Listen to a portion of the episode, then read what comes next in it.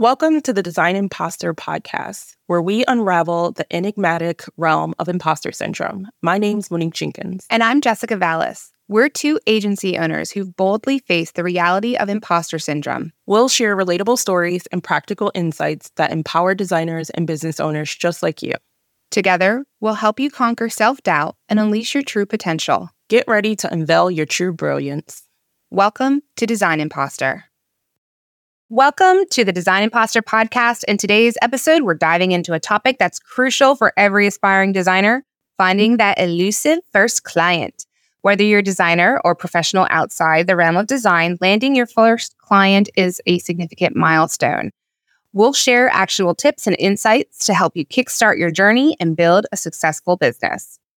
Monique, off the top of your head, what are just a few methods to find your first client and how did you find yours? So I will say finding your first client seems like a bit of luck and some persistence. One of the first things that I suggest to designers is to build your portfolio. It needs to be strong because you're going to be sending potential clients to your site to see whatever. Uh, but you have to put yourself out there. You have to put your business out there, networking, developing your online presence, joining freelance platforms, cold calling and emailing, even though I hate it uh, doing some pro bono work um, for causes that you love, not for every single thing that someone could potentially ever send you that's pro bono, and collaborating with other professionals in your space are some of the like tactical things that I think that people should try. I found my first client because I did a speaking engagement for Ladies Wine and Design Baltimore, which is a non for profit that I run. Uh, and we ended up working on a website refresh for them for, I want to say it was like $30,000. You were there, Jessica. Um, but I find that, at least for me, networking is the best way for me to find clients. So I suggest that people get out there and start to have conversations with people who are in your community and be an active part of contributing to design, you know, design networks and, and community spaces. What about you, Jessica? How did you find your first client? Mine wasn't such a clean start. I had no connections outside the scope of Wells Fargo. And then I, therefore, had no place to start. I had no businesses, no vendors, nothing to go off of. And I'm sure a lot of imposters can relate to that, where you have zero personal connections outside of your office. And it is absolutely crippling. Um, but I decided to attend a local Chamber of Commerce networking event. It was a casual mixer with drinks and little bites.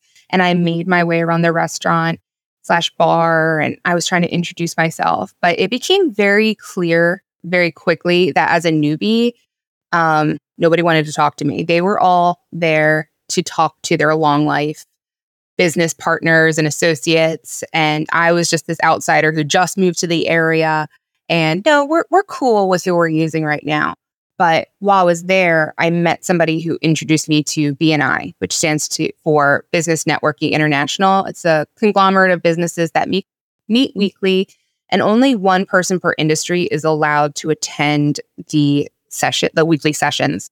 So there can only be, for example, like one realtor, one banker, one designer, one health coach, kind of a thing.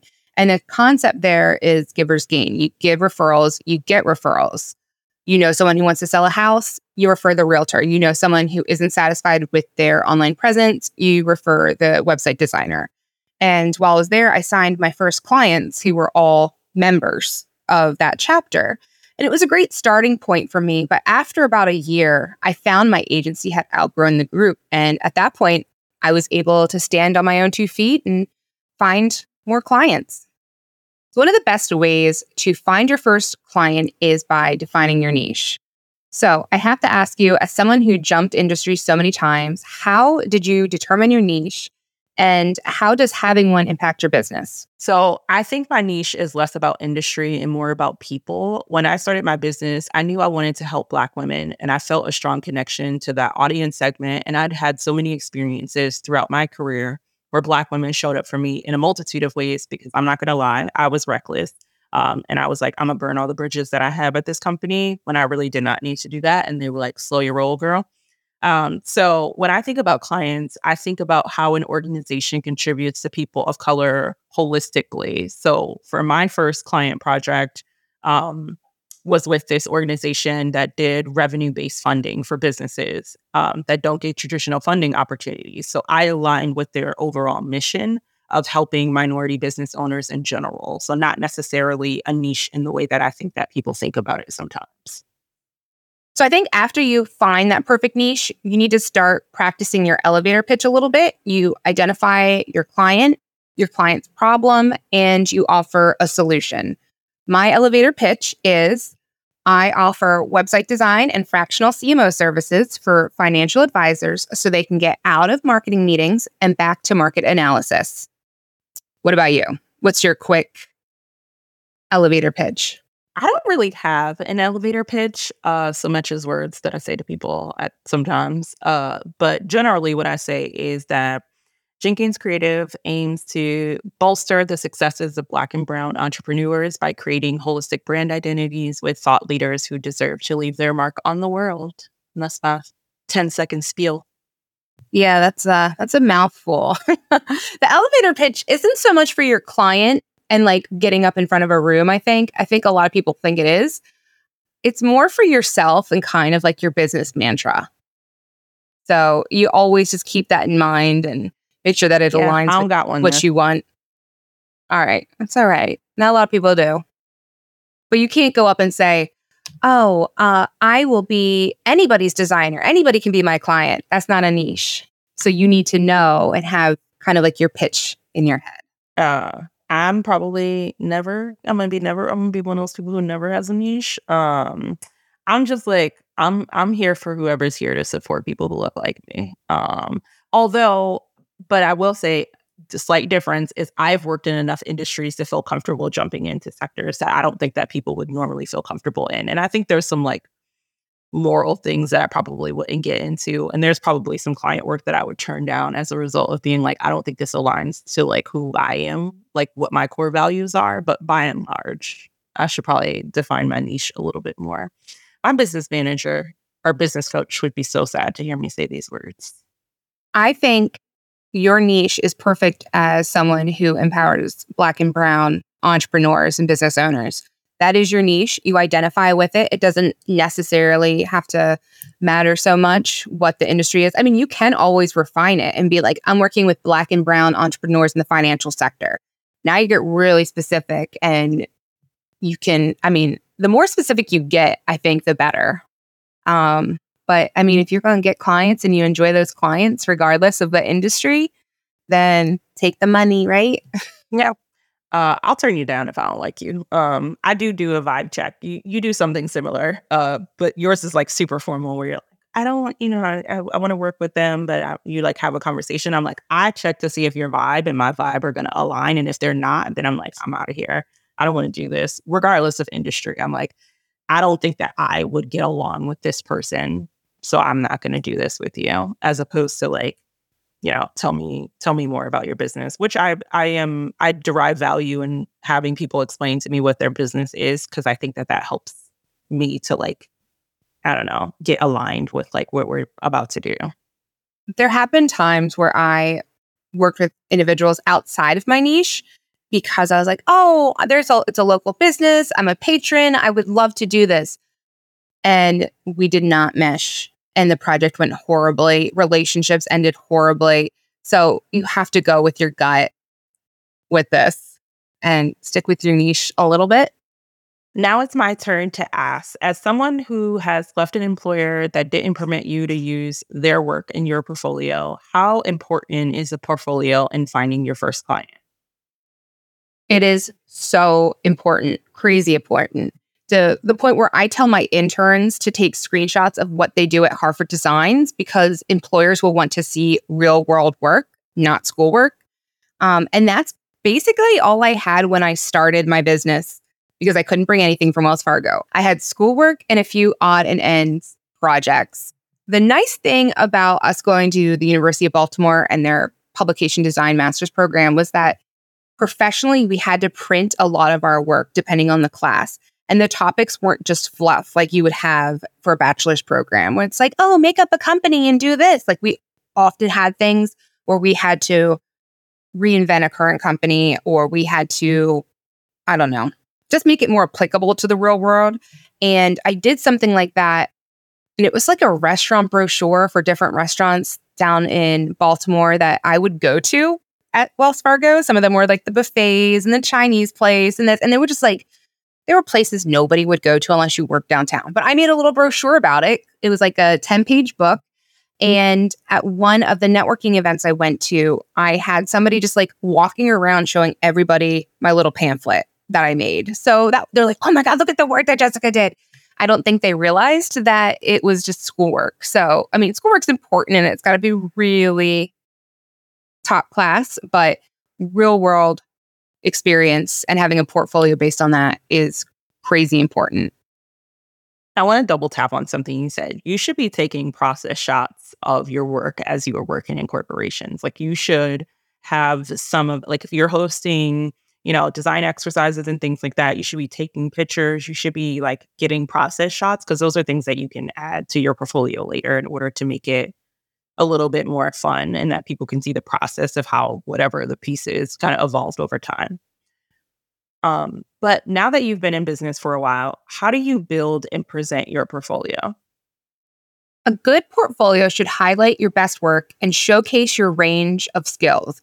If you visit hartforddesigns.com, for example, I have my portfolio broken into different segments. There's financial services, attorneys, professional services, branding, and websites. So when someone comes and asks for examples of websites for legal services, I have that portfolio set aside so that they can automatically see my best work and or if they just want to see all websites that I've done, then I can send them that specific portfolio. But kind of how you were saying to take photos of the process, my portfolios are more than just pictures. I, of course, I'm going to do before and afters, but there's usually also a little write up of the project goals, obstacles, the process. And then you end it with a glowing testimonial from the previous client. Um, and if you've got some numbers, put those in there show them that, you know, the return on revenue or the return on investment. Yeah, I agree 100%. How do you feel? How do you feel about freelance platforms like Upwork, Fiverr, and Behance for finding clients and building a portfolio? So I have different emotions. Uh, the way that I feel about Upwork and Fiverr is probably a little bit lower than I think about Behance uh, or maybe Dribbble. Is it Dribbble or Dribbble? Drib, Dribbble, Dribbble. Tribal? Dribbble. Um, Jabal? I yeah, have no clue. That, sh- that shows you how, how frequently or infrequently or not at all we use these services. Yeah. Uh, so if you're, I think that a pretty common tactic that clients will use is like, oh, I could get that on Fiverr for this amount of money. I'd be like, okay, well, you should go ahead and make that happen for yourself. Like, I'm not going to get into a battle with uh, someone on Fiverr about the quality of work that I am providing. If you think that you can get what you are going to get from my business from someone on Fiverr, then you should go ahead and fully take advantage of that. Um, I'm just not going to do that with you. I think that those freelance platforms are amazing if you are a junior designer and you just want to get work and you just want to get experience under your belt, but I don't think it's a place that you should sit for too long.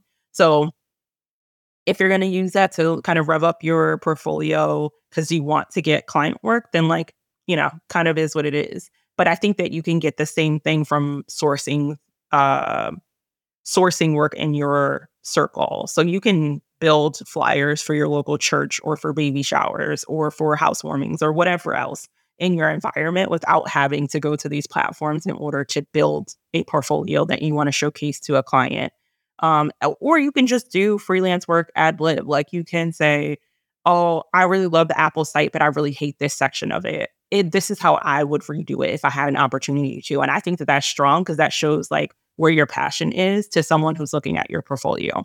They saw a need for something to be changed and they went ahead and they applied their skills in order to make that change. And I can look at that and be like, oh, that's super awesome. Um, so I think that those sites can be good but I'm not going to get, as a business owner, I'm not going to get into a back and forth with a client about the fact that they can get something cheaper on Fiverr. You should definitely go ahead and make that happen for yourself.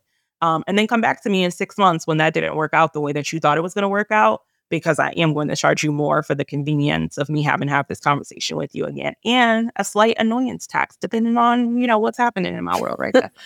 I think if you're just getting started, using something like Upwork and Fiverr and Behance, I think it's fine. If you don't have a portfolio to go off of, or maybe you're trying to pivot between careers. Maybe you did accounting and you're like, actually, I hate numbers. Let's go into design instead. These are great places to practice and not feel like you're taking advantage of anybody and their money. And, um, it, but they still set limitations like X number of revisions and whatnot. So I don't think it's necessarily a bad thing as a place to start. But also, you and I are extroverts. And there are a lot of introverts out there who might not be comfortable having that one on one, let's hop on a call and talk with our client kind of business mindset.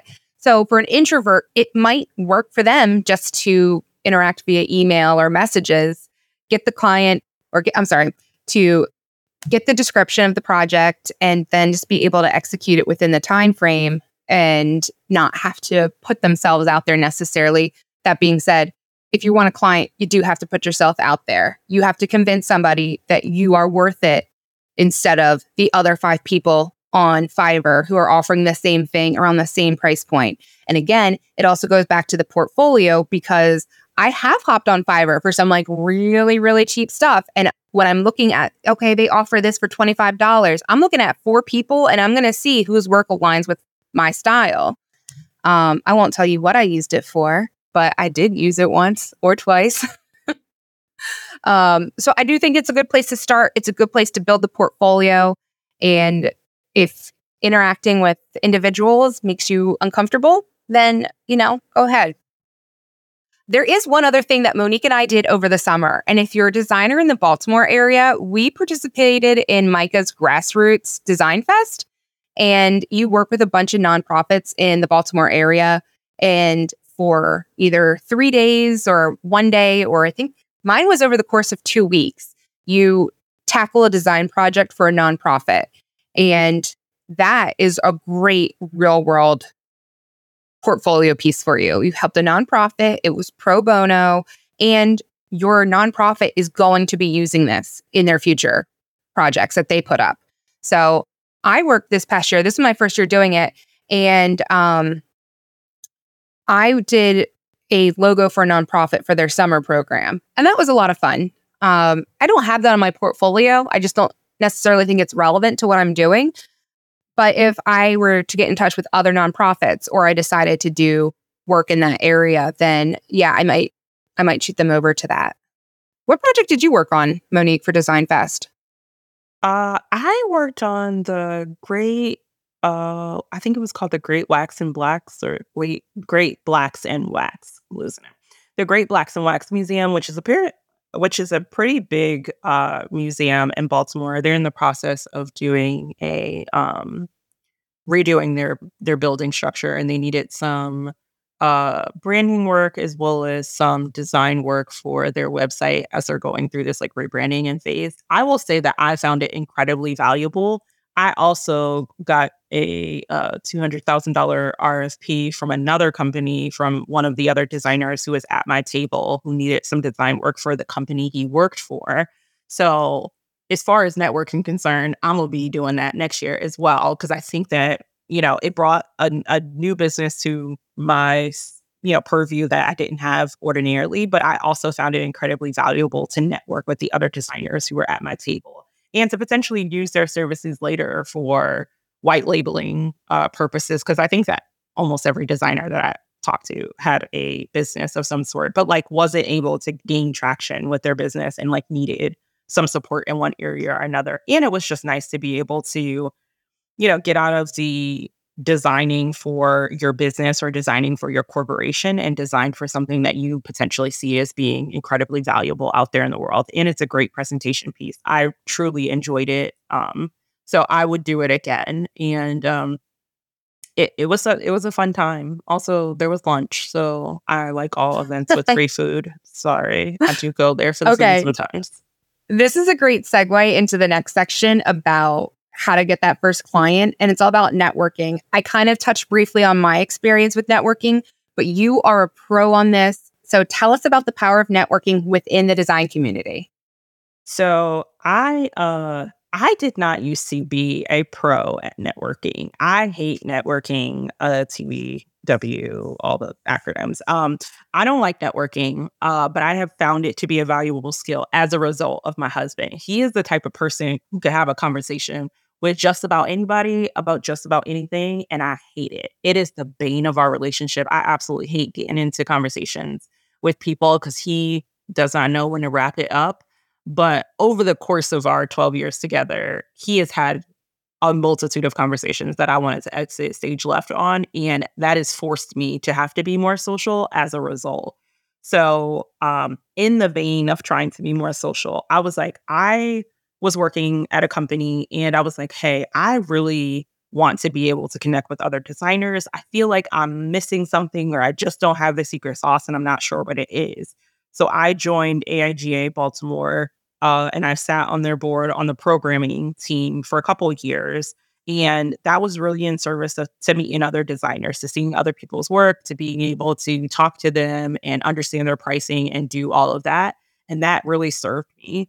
And then I think after a little bit of time, I realized that I wanted to change the type of events that I was programming for to specifically focus around uh, events that dealt with women in general. I just felt like a lot of our programming wasn't specific towards women, and I wanted to make sure that we had a voice at the table because, as we talked about uh, in previous podcast episodes, women are you know notoriously undercut as far as pay is concerned, and I wanted to have those conversations on a little bit more of an open stage. So I joined AIGA, and that did amazing things for me. And then after AIGA, myself and my friend Davia, we did uh we started Ladies Wine and Design Baltimore, which is a non-for-profit as well that focuses on women and non-binary creatives getting into executive leadership roles and we started to create and program events around those things. So those two uh, clubs that I were a part of or, or activities I was a part of helped me to get out there in Baltimore in a way that I had not previously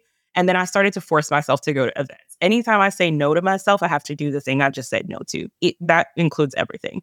I'm like, oh, you're supposed to work out today. No, I don't want to do that. I got to get up and do it right in that moment. Like it just doesn't, I don't care what you want. You got to get up and make it happen. So um, I just started putting myself out there. I would attend every networking event that I could find, or the ones that at least interested me in Baltimore and DC and PA, if, you know, if necessary, or Virginia, or whatever the case is. And I just forced myself to go there and I would force myself to have to interact with at least two to three people. You're going to be here, you're going to talk to at least two to three people. I don't care uh, what you like, girl. And then I also started to make myself sit in on, um, like to be, to start um, presenting as a speaker. So making sure my face was out there, making sure my business was out there, and uh, and just staying committed to being in those spaces, in those circles. And I just kept meeting more people who were, you know, in those spaces, in those circles. They brought, you know, additional information to the table and it just kind of expanded from there. But I'm most certainly not a very I'm I, am i am a networking person because I have to be, uh, but not because I want to be. Because I would rather be sitting at home eating Cheetos, watching Netflix. But I think that um, forcing yourself to get out there in the space that you're not normally comfortable in is incredibly important. And I did that because my husband is the worst and just likes to talk to too many people. I think when it comes to conferences too, uh, obviously the subject matter yeah. matters. So if I'm going to go attend financial conferences, then I'm going to feel more comfortable talking to people there because that's what my background is. But if I go to a conference with mechanics, that's not my niche. I am not going to connect with people on that level. Um, so you have to kind of attend the conferences or go to the networking events that resonate with you. And it just makes it a little bit more natural. You feel more at home and um, you actually you start to run into the same people and when you do that you start to build that trust factor i mentioned at the beginning of the episode that i went to a chamber of commerce event and I was the new person and nobody wanted to talk to me. Nobody trusted me. Um, so the more I went to these things, I started to run into the same people who became clients or who would ask me to white label under them. And then I would go to speaking engagements and you do the whole business card exchange. And then you start to see, oh, you work for this company. I think I white labeled under this person and I worked on this project with you. And they're like, oh my God, yeah, you're you're that Jessica. Like, yeah, that was me. So um going to these events and they just reinforce your presence and you might not get your first client from the first time you go, as was evident with me. But um, the more you go, the more of a reputation you build. Yeah. I, I will say, like, every time I talk to someone, they're like, oh, Monique, you know everyone. I'm like, I don't know nobody. I don't know nobody. Don't nobody know me either. We don't know nothing about nothing. Um, it's not my uh it's not my thing, but I think that I've been to enough events at this particular junction that like people have at least seen my face and could correlate me back to something that they've probably been a part of or seen. And then, like you said, you start to meet other people who run other non for profits or who attend a lot of the same events and things like that. And you just kind of develop a rhythm and people get to know you, you get to know them, and there there's a, a sense of trust that's built there. And, you know, from there you can start to derive work from those people. That wasn't necessarily the intention for me. The intention was really to just get out of my pajamas and go outside and be like a normal human. But like that is uh, that what that is what happened as a result. So that was pretty good. All right. So one other thing you can do to find that first client, and it again kind of goes back to your portfolio, is to create an online presence. You can and you should have a professional website because and I run into this all the time with my clients. If I cannot find you on Google, I do not trust you. I think you are putting bare bone expenses into your business. You are not committed to it. You are working on this business on the side, and it's not that important to you. If you have a website that wows me and you're a designer, I'm going to trust you. But then there's also the aspect of social media as well, and just starting to form those connections kind of just like going to networking events. Um, and again, you just start interacting with the same people and you develop that rapport. And, you know, you can show off examples of your website or, you know, share your knowledge and information for free. And then that develops your authority in the field. Now, Monique, I know you don't use social media it's not that I don't want to. It's just that I'm not there, guys. Uh, I'm gonna work on it. Y'all should hold me accountable. Just everyone message me and be like, Monique, did you post on social media today? I'm gonna say no.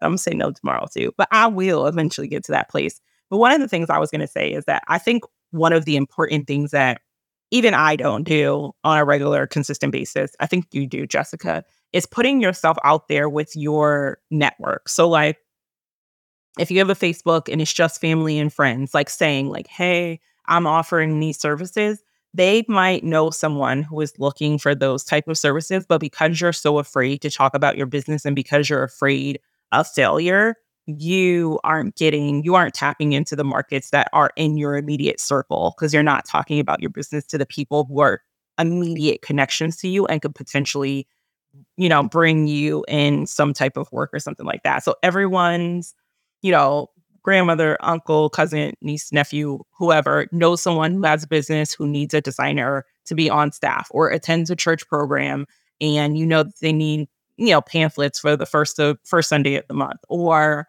um, they're having a car wash to raise money for something.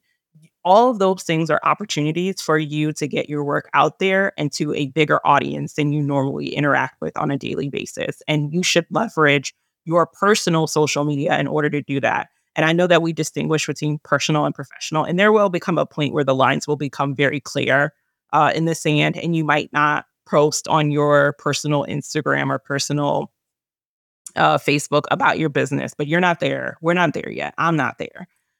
It is valuable for you to have those conversations with your immediate network because they can probably bring you business quicker than you going to a network event and talking to someone and hoping that they remember your name and your information and all the other stuff in between. So leverage your own network. Uh, don't expect that like going to a networking event will allow you an opportunity to work on a project that you wouldn't have otherwise worked on. I had an example of this actually today. I am uh, getting involved in local politics and I went over to a buddy's business he had a photocopier and I need to use it. And we're both going to run in the November election. And um, he's like, Yeah, I printed off some business cards and he showed me. And I looked at the back. I was like, Oh, I really love the back. It was like an American flag mixed with the Pennsylvania flag. And it was just kind of like, I don't know, political cool. But then I turned it on the front and there was like three different type of font sizes and nothing was aligned. And I was like, you know, I could have done this for you, right? And he's like, I know, I know. I like to support local businesses too. And in my mind, I'm like, I would have done it for free because we're both running on the same platform and I want you to win. But then I was like, well, I mean, if he's going to pay me, then maybe. But no, I, I'm not. I'm not going to do that because otherwise he's got to report it. So a donation in kind will do. Yes. Um, yeah, I mean, like finding your first client, I think is as easy as hard or as hard as putting yourself out there. Um, and sometimes I think that putting yourself out there could be uncomfortable, like it is for me and networking. If you heard other people like be like, "Oh, I know Monique, she's super like cool" or something, that's a lie, first of all. Uh, but like she is a person. No, it's not. No, it's not. I'm not cool. I'm definitely a nerd, y'all. Um, but if you just like if you if you came up to myself or or Jessica for that matter and said like, "Hey, I just want to have a conversation with you about finding my first client," I think that we would take the time to help you know help you have that conversation and to help you pitch yourself or to at least give you some tips and things like that. So sometimes it's just as easy as being like, let me try to reach out to this person and see if they have the capacity. That's not an expectation, but if they have the capacity and they want to help they can sit down with you and say like hey this is how i would change your messaging uh, in order to align yourself so that you can get the client or you need to be more specific with your niche or you know this is your elevator pitch or this is what it should be or you should refine it a little bit. I think that even those things will help you to gain um, access. And i have had other designers who did not want work um, be like hey monique i have a client they're at $20,000. That's not enough for me to do this work. Would you like it? And I'd be like, $20,000 is certainly enough for me to get this done. So let's go ahead and pass it over to me. Um, but like there, there are other designers that you're going to know that sometimes are like, hey, this isn't really worth it for me and my business. And in the place that I'm at, this person is at $200,000 a project. So like it very well might be someone who is also a business owner that says like hey i have smaller work that i can't accomplish. I'm going to pass that over to monique and i'm confident in her abilities in order to get that done. And sometimes that's how you gain your first client it's just being like is white labeling yourself under someone else's business and saying i will provide design support or you know support in a different way so that I can gain a client or a steady stream of clients as opposed to trying to find someone on your own and hoping that you can serve them in all the ways they need you to. I want to end with this last thing, which is finding a mentor or finding somebody who will help coach you, kind of like Monique said, where you could just come up to us and we will tell you. I mean, we're telling you on this podcast, but to find a mentor who believes in you, will help strengthen your design skills or whatever skill it is that you're trying to develop. For me, I've had a couple interns that I really, mm-hmm. really believe in. And when they have come to me, or when a client has come to me and said, Hey, Jessica, I have something, it's not necessarily what you would normally work on. Do you have somebody? I pass that work on to my former interns who are usually in transition between either they're in their senior year and they're looking for relevant work or they're in that transition between graduation and the first salaried position. So it kind of like Monique said, where people pass off the work that they don't want or can't handle. If you find a mentor, even through an internship, that trusts in you enough, um, you you could maybe land your first client that way. Yeah, I do offer chit chats on my like Calendly. You can book like 15 minutes with me to just do like a quick one on one. But if uh if it's like a pick my brain session, I'm gonna charge you. It's five hundred dollars BT dubs, uh, just in case you want to get into the details. We'll include our links in the description of the episode. Yes. Um, I get way too involved in these conversations. Every 15 minute chat that I've ever had with another designer is 17 hours later. Like I'm texting you after um like I literally set 15 minute chats and then Brian comes in here and he's like, Are you gonna eat dinner tonight? Cause like you've been on this call for four hours. And I was like, I know. And it was supposed to be 15 minutes. But I get so much from these conversations that I'm like, oh, I never thought about that. Ooh, let me challenge this. You always talk about how you don't like to, you're, you're kind of like a set it, forget it. We have a one time relationship, you're gone. And I build those relationships where maybe we start off with our conversation and then I'm going to be texting you examples. Like, we're going to, I'm going to have your cell phone number and we're about to become best friends. So if you don't like me, you better tell me and then block me. Otherwise, I'm going to be sending you links, articles, podcasts to everything relevant that we just talked about to help you improve your business. Yeah, I think I have a bookmark tab on my thing that says like links Jessica sent me that I need to go back and read that I never looked at. well, I think this is a really good spot to end the episode. Um, there's obviously so many different ways to find your first client. You just have to put yourself out there and trust in your abilities, build your portfolio, and see how it goes. It's kind of is all chance. You have to find out what works for you and go for it. Any other comments for this, Monique? Nope. Let's end. I'm hungry. All right. All right. Well, thank you all for joining us today. We'll see you on the next episode. Hey there, design enthusiasts, and welcome to the backstage pass of the Design Imposter podcast. I'm Monique, and me and Jessica thought it would be great to have you guys listen to some of the bloopers that we have had as we have been filming. These you will be able to find at the end of every single episode of the Design Imposter podcast. So stay tuned and listen up. Um, uh, go ahead. You go ahead. I was gonna say, I'll start that sentence over so it's clear when you cut it. Um, I mentioned at the beginning of the episode, I went to a business of commerce event. I, or no, I went to a commerce of business event. Is that what? Chamber of Commerce event? All right. Mine? Oh, damn, oh. I was supposed to ask you a question. Damn that's fine. Sorry. that's fine. I was looking back at the beginning to make no, sure. No, that's fine. It's fine. Everything. As we wrap up our captivating journey on today's episode of Design Imposter, we want to leave you with an empowering message. Self doubt may be a universal experience, but it should never define your worth or potential. Embrace the power of your unique voice, trust in your intuition and abilities, and continue creating fearlessly. Remember, you belong in this space, and your contributions are immensely valuable. Know that you are never alone on this journey.